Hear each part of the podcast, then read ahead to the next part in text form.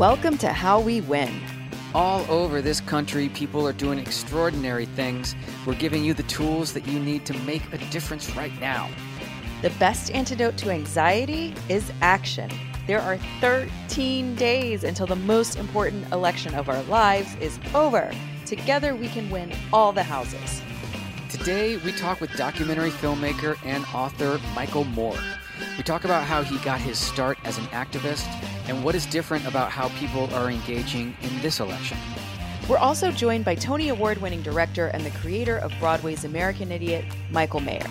Both Michaels joined us earlier this week for an American Idiot letter writing event, and this full conversation is not to be missed. I'm Steve Pearson. And I'm Mariah Craven, and this is How We Win.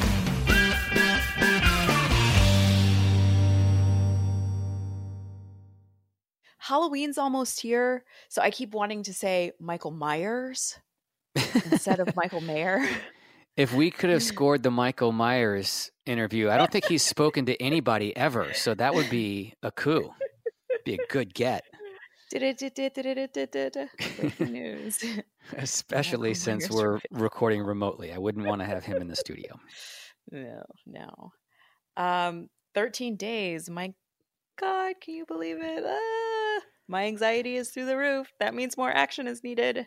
That's true. And and important for everyone to appreciate that it's not 13 days until the election. It's 13 days until the election is over. The election is happening right now. Early voting is happening. Volunteer contact is happening right now.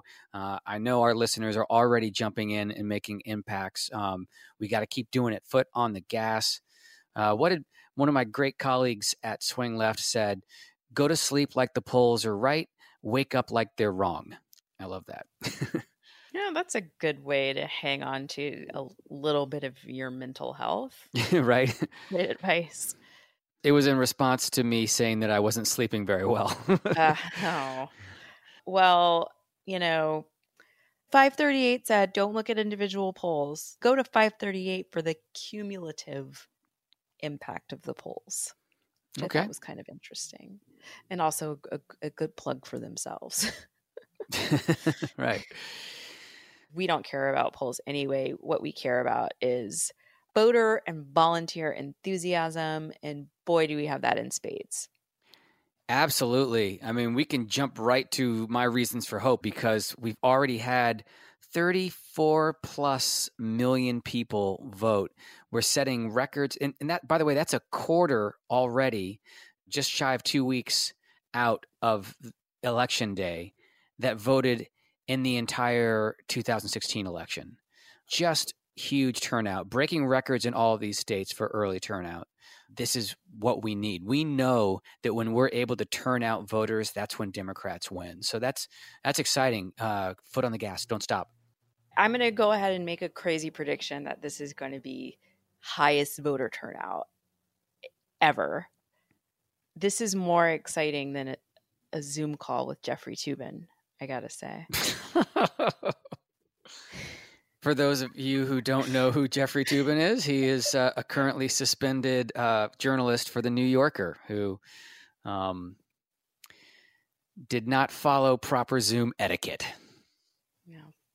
So anyway, 34, million, 34 million votes cast so far. That that is a great reason for hope, Steve. We have Trump to thank for spurring a lot of voter turnout. I think mm-hmm. it's the one one thing that he's good for. But um, we also have a, a lot of volunteers to thank because they've made uh, God knows how how many calls and written how many letters, postcards. Well, we just finished the big send, uh, vote forward, and, and all of the amazing volunteers who wrote letters 17 million letters. What? You might remember because we talked about it on this show. The initial goal for the big send, which seemed like ridiculous, actually, like it seemed really bold, was 10 million letters. Okay. 10 million wait, was their goal. Wait.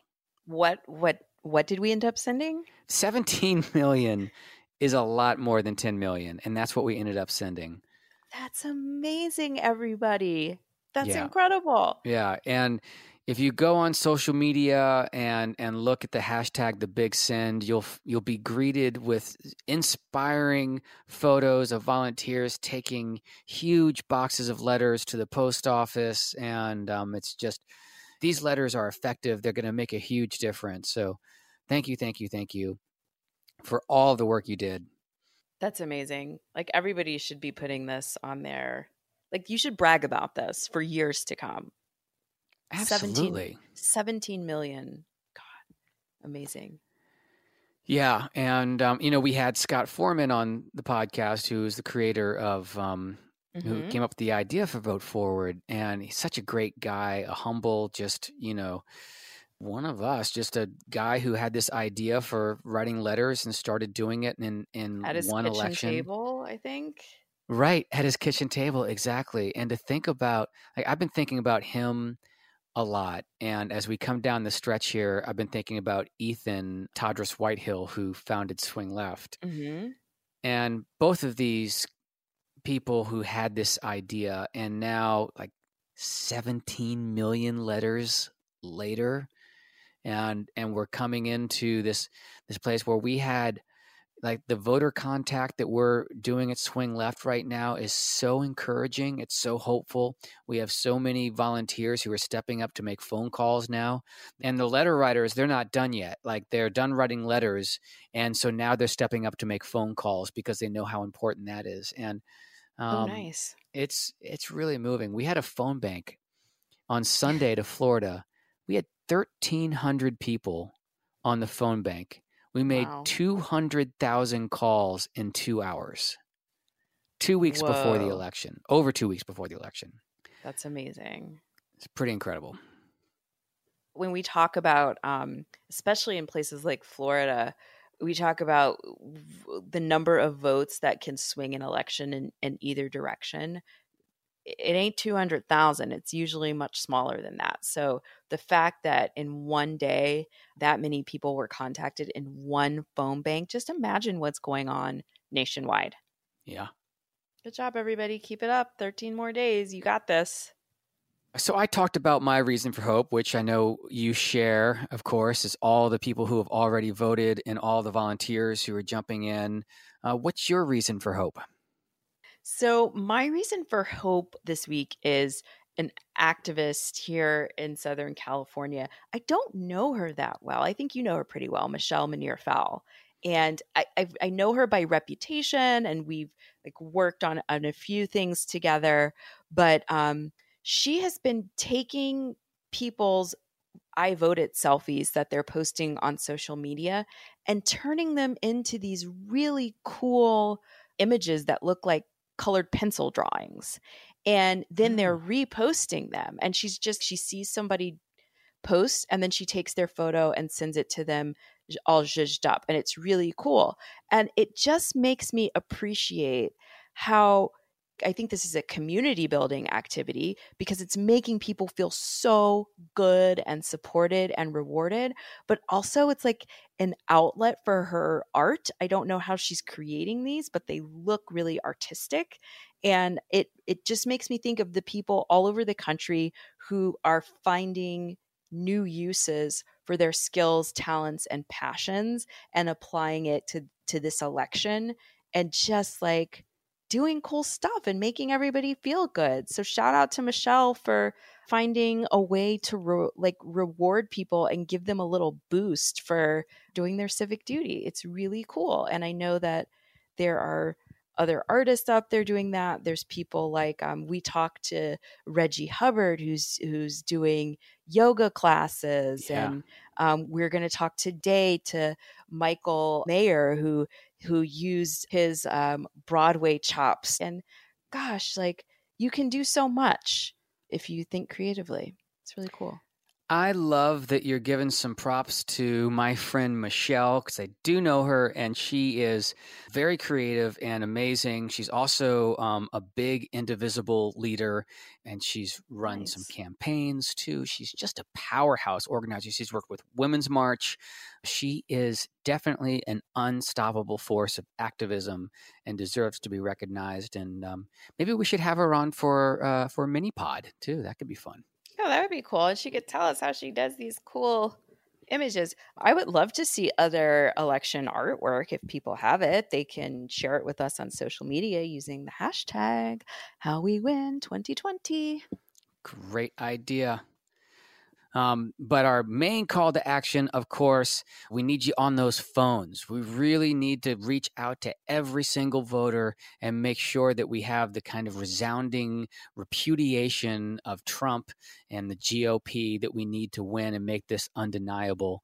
I'll talk about polls because some of the polls in these battleground states are still tight, and that's where these field margins will really help. That's where these phone mm-hmm. calls will make the biggest difference. So go to swingleft.org slash phone bank jump in. We've got you know call nights going on. We've got immediate impact phone banks. We have training resources for you, all kinds of options. If you haven't phone banked yet, now is the time. Trump and the GOP are doing everything they can to stay in power. Mm-hmm. They will leave nothing on the table to stay in power. We need to do the same thing. I'm going to wake up on November 4th knowing that I did everything in these last 13 days to make sure that doesn't happen. Okay, that's a, a, great example. I don't think I'm quite there yet, so I'm going to do my best to get some phone banking in in the next few days. Great. Yeah, let's do it together.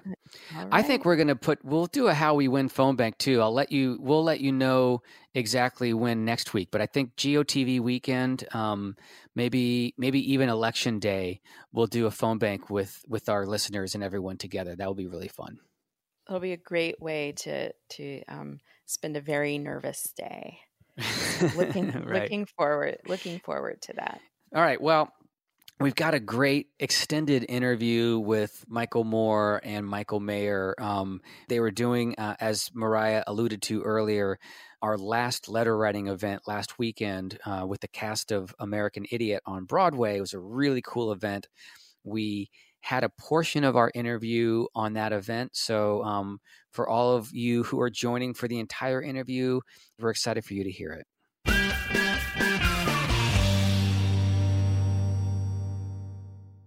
Attention foodies, Discovery Plus has what you're hungry for. With new original series and a supersized collection of favorites, Discovery Plus has the largest collection of food shows anywhere. With new exclusives like Bobby and Giada in Italy and Luda Can't Cook the streaming service for everyone hungry for more. More cooking, more competition, more originals. All for only $4.99. Discovery Plus is the streaming home of food, plus so much more. Start your free trial. Michael Moore is a documentary filmmaker, author, activist, and the host of the Rumble with Michael Moore podcast.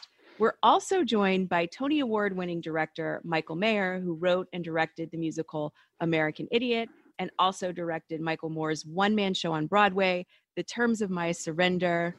Michael and Michael, attorneys at law, it feels like I should say. thank you so much for joining us. Yeah, well, thank you. Thank you for all that Swing Left has done, is doing. Everybody out there uh, who's on board uh, with Swing Left, it's such an important uh, group. And um, uh, I don't know if you've talked about this, but as back in 2018, I mean, swing left played an important role in getting the House back uh, in the hands of the Democrats and getting a whole lot of new people out to vote who hadn't voted before. So, uh, congrats to you. Well, thank what you. huge compliment. Yeah, yeah, and a lot of people, as you said, worked really, really hard to flip the house, and thank goodness we did. Michael Moore, first to you. Uh, you've spent your career in the field fighting a lot of important battles. But I want to hear about the first issue or campaign that you actually worked on, and what did it feel like to step up and volunteer for the very first time? Wow. Um, just to buy a few seconds so I can remember how far back. Let me just say in, in Mariah's introduction, when she described me as a filmmaker and other things, and she used the word activist. And I've always found that to be an interesting word and a redundant word in the sense that because we are all citizens of a democracy. Hmm. That automatically implies that we're activists because democracy can't exist unless the citizens are active. So we are, by our nature as citizens of a democracy, we are all activists. Now, not all of us necessarily are as active as others. Uh, some people aren't active at all. But uh, one thing is for sure to me, I felt this way my whole life, is that if we fail to be active, if enough of us fail to be active, uh, the democracy will cease to exist. That and and and boy, we are now on the precipice of this. Okay, now I've remembered back to my childhood. that was good vamping. Not bad. I know you've got to be able to do that and think back at the same time without the aid of drugs. So, um, uh, I remember the first time I went campaigning for a candidate door to door was when I was in fourth grade. And my buddy, my friend uh, uh, in fourth grade, his dad, who was a school teacher, had decided to run for the state house of representatives in Michigan. Hmm. And so uh, he took us all through the district. And we one night we were in the a very poor part of the district, uh, just in like South Flint, Michigan. Uh, it was called Burton Township. All poor, poor white uh, voters, and it was it was an interesting thing because everybody had a big dog for their protection, and uh, we were chased down a number of blocks by various dogs. And in fourth grade, you can just about run fast enough, but you cannot outrun all dogs. That I learned. Uh, oh, no. His dad won, and then went on to become eventually the Speaker of the House of the State House of Representatives in Michigan. It was a really eye-opening experience. And in our town, I remember I lived just two blocks from the George Wallace headquarters. George Wallace, racist, segregationist governor of Alabama, sure. in 64 was running as an independent. Johnson would win in a landslide that year.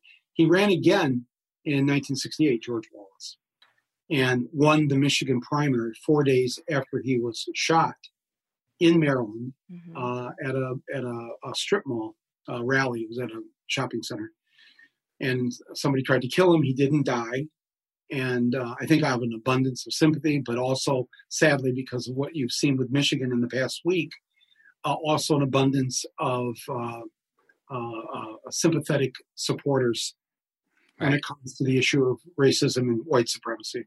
Hmm. And so he won the Michigan primary, my very first primary that I voted in in 1972. I voted for Shirley Chisholm.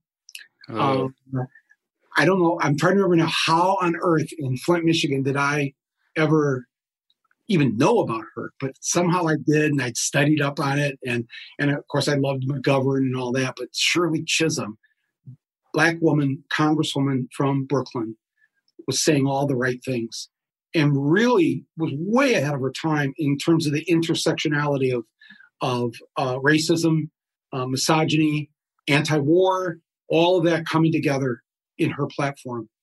So those are like the two first early instances of like you know campaigning. My dad's uh, my dad was in the UAW. He was in the auto factory, worked in the auto factories at General Motors. My uncle, my uncle Laverne, was in the sit down strike in 1936 that founded the UAW by hmm. taking over the factories in Flint for 44 days. Okay, now see, I, I had too much time to think about my history, and then I and then the end of the story is at 18 years old, um, I became the first 18 year old, the youngest elected official in the country, the first 18 year old elected to office, which was because ju- it was just months after 18 year olds were given the right to vote. Uh, so just a few months after that happened, it used to be 21. Right. They lowered it to 18. And then, as Michael knows, I tell this story in, in the in that one man show of how I just called up the city clerk to see if, hey, if we can vote, can we run? And the city clerk uh, said, actually, for school board, you can run for school board. And so I decided to run that day. And I got, uh, only needed 20 signatures on the petition. And as Michael knows, I just went to 20 of my stoner friends. And they would sign anything. Right. And I got, on the, I got on the ballot and I came in first place. And uh, so it was kind of a big news thing at the time in Michigan that uh, the first 18 year old had had uh, had been elected. That is my uh, that's the extent of my political history. After uh, the school board, I retired and I raised vegetables.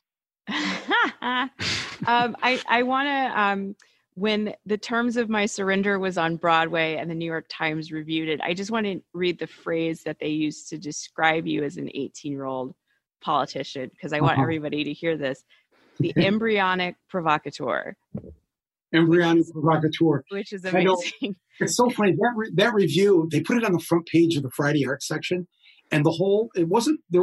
They had to cut. You know, it was a big picture that they'd taken on the stage, and then there there were maybe four or five paragraphs on that front page, and they were beautiful, like what you just said. They were just like, really. and then you go to the jump page, and the guy got the reviewer was so angry at me, and uh, and essentially by the end of the review, ordered people not to go to this. This is this, this is uh, it, it went just went against his way of how he viewed the political world. So those first five six paragraphs were Perfect. brilliant, and we had a, a nice long run uh, uh, there uh, at the Belasco Theater. Can you talk about how you all decided to collaborate on that? Yeah, sure. Um, we met through my, uh, our mutual agent, John Buzzetti, and right, it was way back. It was way before. It was quite a while ago. It was about two years probably before yeah, before the actual show, just to meet because I was a, a big fan of his. And Michael Moore, uh, for those of you who don't know it, is a major theater fan and sees everything. Um, and I just love that uh, about him. So we met and just and became friends. And at a certain point, you know, and he said, "I've got this show. I did it in London. I'm thinking maybe of retooling it. Um, when the time is right, we'll we'll we'll find the right moment." And then, you know, what happened that November four years ago. Um, that still wakes me up in a cold sweat every morning. Um, and sometime thereafter, we got together again and and thought maybe this is the time to to put this together. and Michael uh, just beautifully staged this. Um, what I call it was a one man show. Uh, it the whole thing was just so. I was just so blown away by how the whole thing looked, how it was presented. I mean, I I felt every night. Every night, there's 900 seats in this theater. Okay, so every night, I feel like there's 900 people in my living room, and it felt different every single night. And, he, and Michael, you told me that's what happened. Yeah. That no two audiences will be the same. And it was such a profound uh, experience. You did brilliantly. It was so Oh. much fun every night.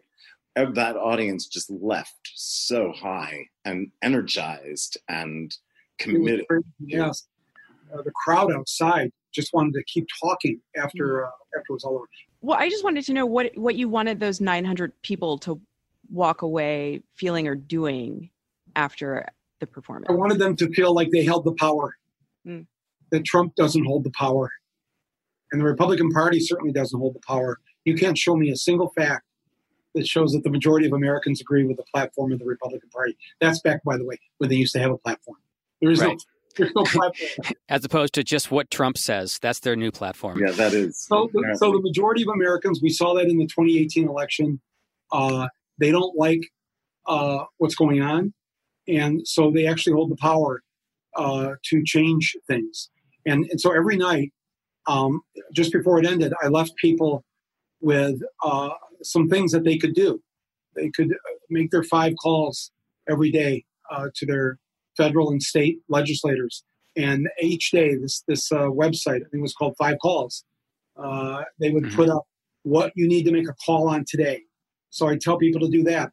I tell people how they they can run for precinct delegate. You can run for office uh, in your neighborhood. Most most precincts don't have enough people sign up to be precinct delegates, so the party just anoints them. But you can you can go to the county convention by running for precinct delegate. You know, it's really funny that you would say that because I completely forgot this, but I heard you talk about that.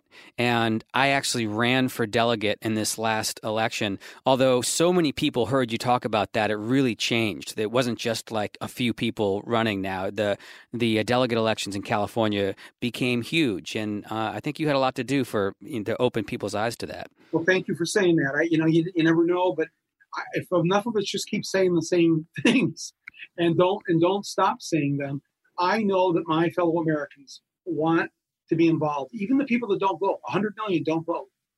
But I, I don't look at, I don't wag my finger at them. I don't blame them. I, if anything, tell them that I understand why you're upset. Almost 90,000 people in Michigan in the 2016 presidential election stood in line for two to three hours to vote. They didn't stay home. They showed up to vote in the cold in November. Went in and voted for every line down ballot state house, state senate, Congress. Uh, uh, we don't have dog catcher. Drain commissioner is our lowest person. You, you elect the person in charge of the sewage in Michigan. Michael Moore, what would you like to ask Michael Mayer? A question for Michael Mayer. My question for Michael Mayer is when did you first see the world in a way where you realized that um, politics, whether you cared about it or not, it cared very much about you? And politics was going to affect your life. Mm. And you decided in that moment that you were going to do something, even if it was just, you know, I can't wait till I'm 18 and I'm going to vote. Uh, I'm just, I'm curious your, because you grew up in suburban DC, so you grew up around a lot of these government kids. You went, you said Bethesda. Did you go to Walt Whitman High School? Woodward, but right near Walt Whitman. Okay, so I'm curious, growing up in that area, Michael, Mhm. um, when when did it sort of when did you realize oh yeah my god you know this it's it's not flint michigan it's not gary indiana it's bethesda maryland Mhm. and i am literally surrounded by the power that runs not just the country but the world Um, I, I think back, and um, when my mom was uh, part of League of Women Voters Hmm, back, and then she was on the local board there. i missed my dad, yeah, and my dad was um, a lawyer. He he was um, counsel for the um, NLRB, so he was a real labor guy. So I had a it was a pretty political family, and I think that and my mom she was always campaigning, and I remember marching around in it was 1972, and I was marching for you know McGovern and getting into like horrible screaming fights with the kids who were like Nixon's the one. I remember that, and I thought they were all so horrendous.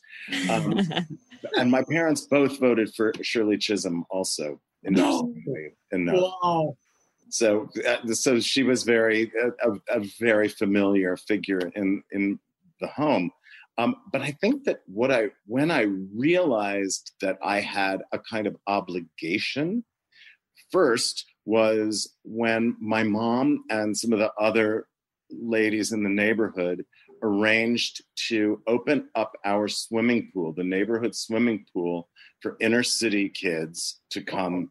Um, and most of them were black.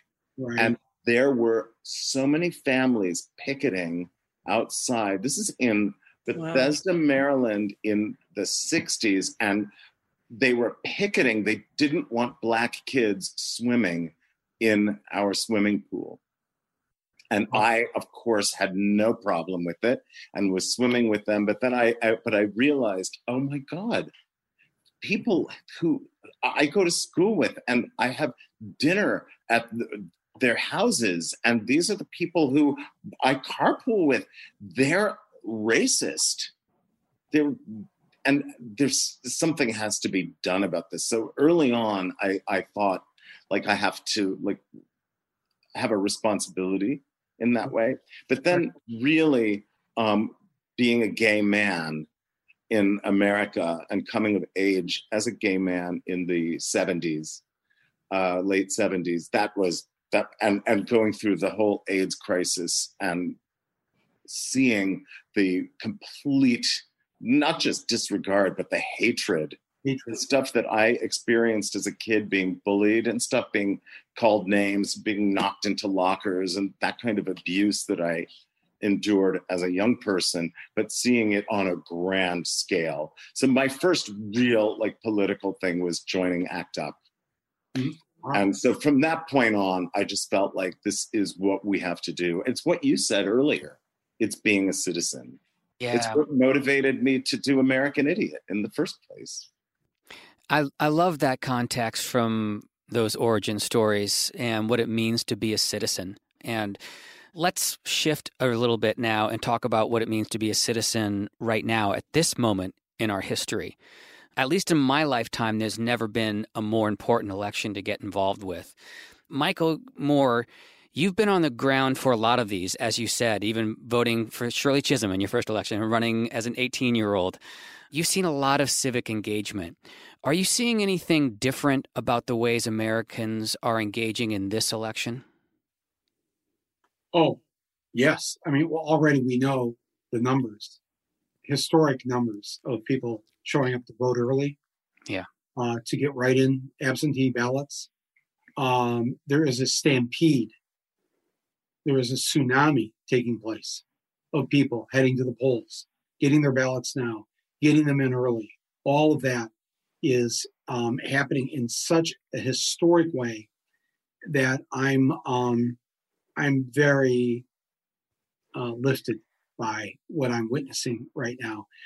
Also, what I've seen is, and i will just say this, you know, personally, politically, is that I've lived long enough now to see where the things that I believed in uh, 30, 40 plus uh, years ago, which where I was just like out on a limb, I was like some crazy person out here b- believing that, uh, I mean, just pick the subject matter. Um, the, the idea that uh, Michael uh, would have a husband, or the the idea that um, um, that women would have equal rights.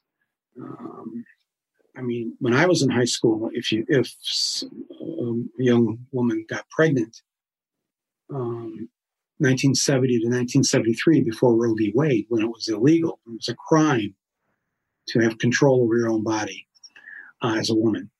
Uh, you had to figure out a way to get on a bus or hitchhike to New York State. So from Michigan, we could go through Canada, end up in Buffalo, and and that's where you could legally get an abortion.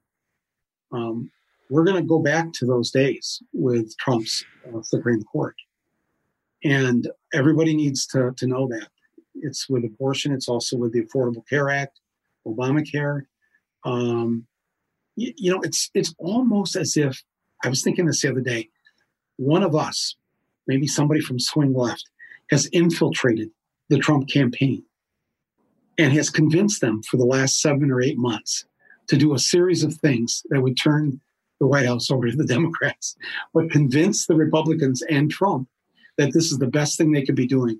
Like, completely ignored COVID 19, even though you told Bob Woodward back in February, you knew it was a mm-hmm. plague and it was a killer and airborne. Uh, just just let people die. And yes, now most I understand, sir. Yes, most of the people that are going to die, the majority of them, are going to be in the one age demographic that you won overwhelmingly in 2016. So I know this is going to sound crazy. You're killing off your own voters, but I'm telling you, you're going to look strong. You're going to look like a man if you stand up to COVID like this. And and then and each thing that he's done, uh, attack you know, every one of us, especially any one of us in the working class, we all have a relative somewhere along the way that died in one of our wars. My uncle died in World War II. I know friends of mine have both have brothers that died in Vietnam. Um, to call them suckers and losers, who hmm. put the idea in his head to say that? It's like, you know what I'm saying? It's like we have somebody on the inside convincing him to do the very things that are going to throw him down into the worst defeat, hopefully. And I don't say this, remember, I'm the one who told you he's going to win back in 2016. So I remember. He's an evil, he's an, I've never thought of him as stupid. He's an evil genius. And that genius has served him well. Uh, 14 seasons on primetime network television. I never had 14 seasons. Seinfeld never had 14 seasons. Those six friends, they never had 14 seasons. He got 14 seasons, and he. Well, Trump didn't have a show on Broadway. Just going to say that. Yeah, yeah. Well, well, well, we invited him. We had a role for him if he would, if he would. but, but he, but I'm just saying, he's pulled off. And every time when you think, oh, that's the end of Trump, when yes. he trashed, when he trashed McCain, the Billy Bush tape, right? Uh, we kept, oh, that's it. That's the end of Trump. No, my friends, it is never the end of Trump. And that's why the work you're doing, that we're doing here, is so important because we cannot take for granted that oh yeah for sure he's going down now because of covid you know because of everything else he's done that's that's the end of trump never say it's the end of trump until what's the line from a dylan song when you're literally i don't want to say it but you have to be standing there and you have to be you know everybody michael knows this in any kind of uh, uh, uh, drama if you do not actually see the end of the person and the characters are just saying the person's over, don't believe it. You right. got it with your own eyes. It's you a, know that. Yeah. It's a it's a lyric from Letterbomb from American Idiot. It's not over till you're underground. Okay, I, I wasn't see. I wasn't. I'm say saying it. I have no problem saying it. I just, I know I'm so conflicted this week because, of course, nobody wanted him to be in pain in the hospital. Nobody wants him to die now that our thoughts and prayers have been answered and he's back at it, planning the coup, planning to create voter suppression, right. all the things that he's doing, I just say to people, we're saying, I said, well, how's those thoughts, thoughts and prayers working out? Because it seems like they worked. And now he's back at it. And now we have a chance of four more years of Trump. That cannot happen. That cannot happen. Well, you've said this more than just about anyone else, but we know that this modern GOP uh, paved the way for a Trump presidency, and um, he did not fall uh, out of the sky. Trump right. didn't just happen. We we have this. He's the final. He's actually the end result of what she, it should be after all these years of allowing Republicans, of allowing Wall Street, of allowing uh, uh bigots and racists to have their way and have their say and to control women and to where st- women still do not have an equal rights amendment, still are not paid the same as men. That we've allowed this, we've paved the way for him, and he walked right into a country, not of his making, but of our making. That we didn't stand enough for women, that we didn't stand enough for our, our fellow, our black citizens. We didn't stand enough. And so he just waltzed right into that. And we need we need some serious soul searching to do. One way to redeem ourselves is to remove him, get Joe Biden in there, and Kamala Harris. Uh, and and I say this to my fellow progressives. We're still. I understand why you're upset, and Bernie. We all worked hard for Bernie and all that. But seriously, seriously, you know the moment we're in. This is the end. This is the end. Four more years of this. That's the. That's it, my friends and you, it's not just me saying that. Anybody who's studied this, any historian who studied this, knows that we are we are literally at the final step. And if and if we sit back, if we sit this one out, we will regret this so horribly. Uh, so I, I, I just I'm really encouraging everybody to show up. Flip the Senate. How about that? Okay, you, you don't like mm. Biden that much, fine. But you show up, flip the Senate. How about this? Why do you want to leave the squad alone?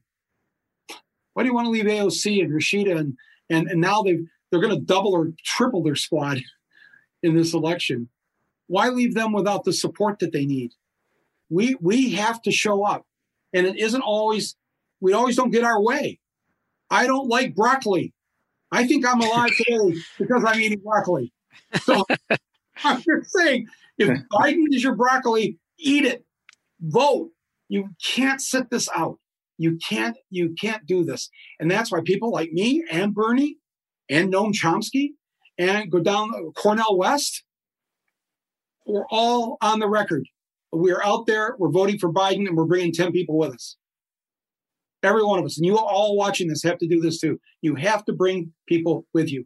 You've got to make sure everybody votes and make it fun. Make it a thing. Make it a lunchtime uh, party. Make it a uh, make it a party that night. Back in Flint, we used to do this thing where we'd have a party on election night, and anybody that showed up with an "I voted" sticker um, got in for free.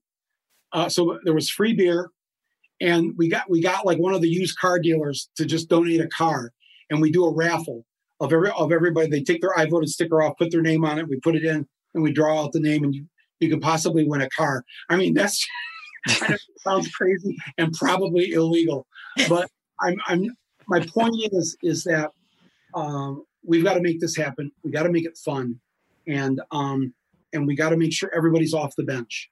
And right. what I was saying earlier about 100 million don't vote, but a lot of them are people who are um, just so upset. I understand it.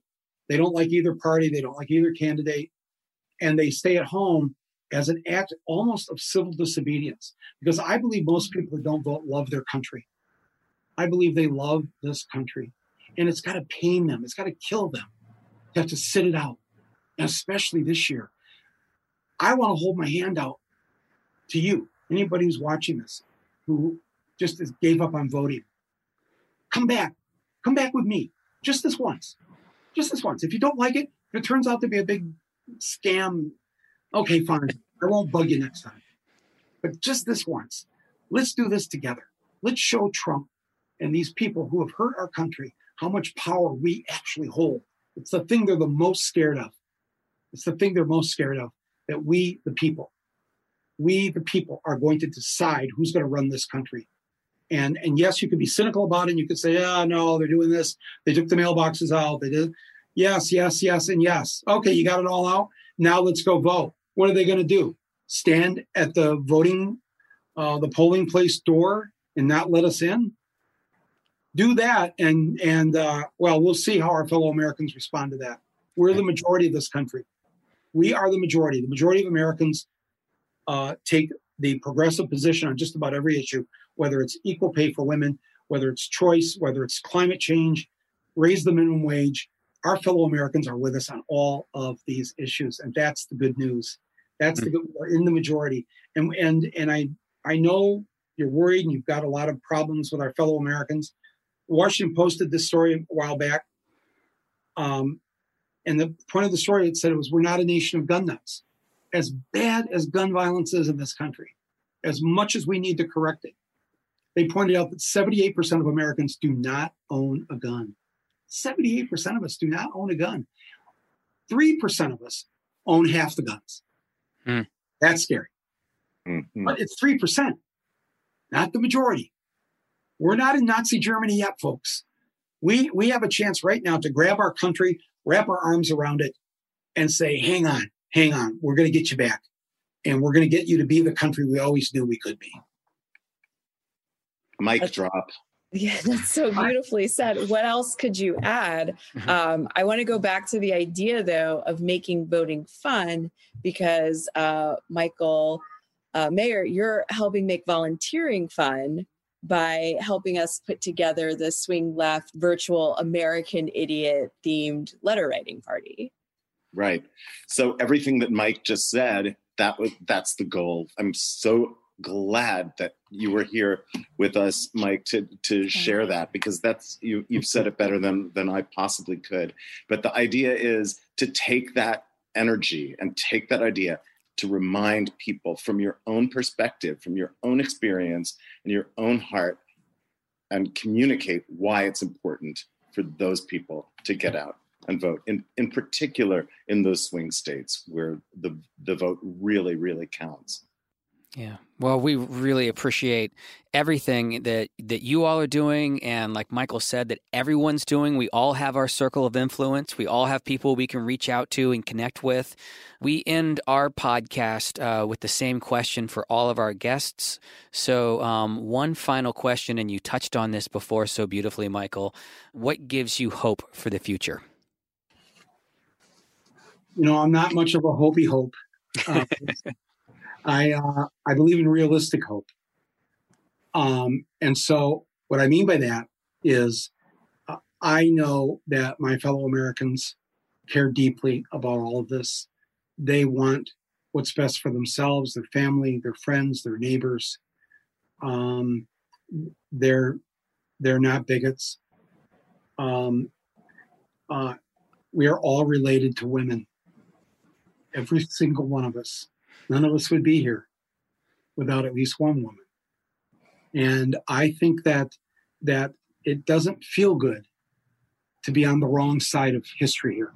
Hmm. To be a person who is full of hate and animosity toward those who are not white men. So my hope, my hope comes with um, I have to say, man, you know, whenever we finally get the votes counted, it won't be on election night. So don't don't set Yeah. yourself up for that.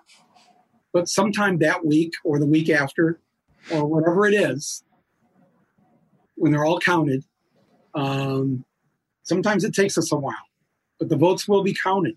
And when they're counted, and when we see that each of us participated in and can tell our kids and our grandkids and people decades from now that I was there. I was there in November of 2020 when it was a la- landslide. No, it was a, it was a tsunami Right. of American citizens who said enough. Enough. I will not live in this kind of world. And um and I've and I've said this before that I refuse to live in a country that behaves in Trump's way. I refuse to live in that country. But here's the here's the news. I'm not leaving. Right. Right. So we got a problem. we got a problem because I'm not leaving and I refuse to live in the way that this administration has been treating workers, families, women, African Americans. Go down the list.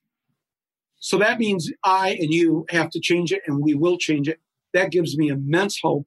And man, I just want to, I want to see the orange crush like nothing I've ever wanted to see before. well, you say you're not a, a hopey hopey guy, but you wouldn't be standing up and doing this work so consistently for your whole career if you uh, if you didn't have hope that we could make this country better. So thank you, Michael Moore, for all of, all of the work that you do. Michael Mayer, same question to you. Well, um, I guess the thing that gives me hope is the knowledge that the young people in this country are really motivated. Yes. and the old people are going to eventually be gone. And the continual browning of this country is going to make it so much tastier. And and i think that that that gives me hope. It's inevitable. It is going to happen. Change is happening. Whether we like it or not luckily i like it and I, ma- it makes me happy. Um, and and that's the thing that keeps me going that no matter how grim it looks at the moment it's going to get better Yes. Beautiful. Yeah. Thank you both so much. It's been such an extreme pleasure to have this conversation with you guys. Yeah. Amazing you for conversation. Thanks to everybody at Swing Thank Left. Everybody Yeah. keep swinging.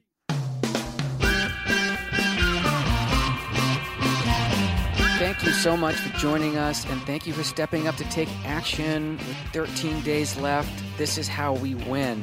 We do this together. We win when we all get involved. We want to hear from you. Tweet to us at bluesboysteve and at mariah underscore craven, or email us at podcast at swingleft.org. If you're new to the show and you haven't yet, please subscribe, rate, and review us on Apple or wherever else you get your pods. Share us on social media and use the hashtag HowWeWin2020. And don't forget to post your artsy voting picks. Uh, check out our page at swingleft.org slash podcast. And of course, sign up to volunteer, sign up to Phone Bank right now. Mhm. Thank you for listening every week, and we'll be back with more next Wednesday. See you then.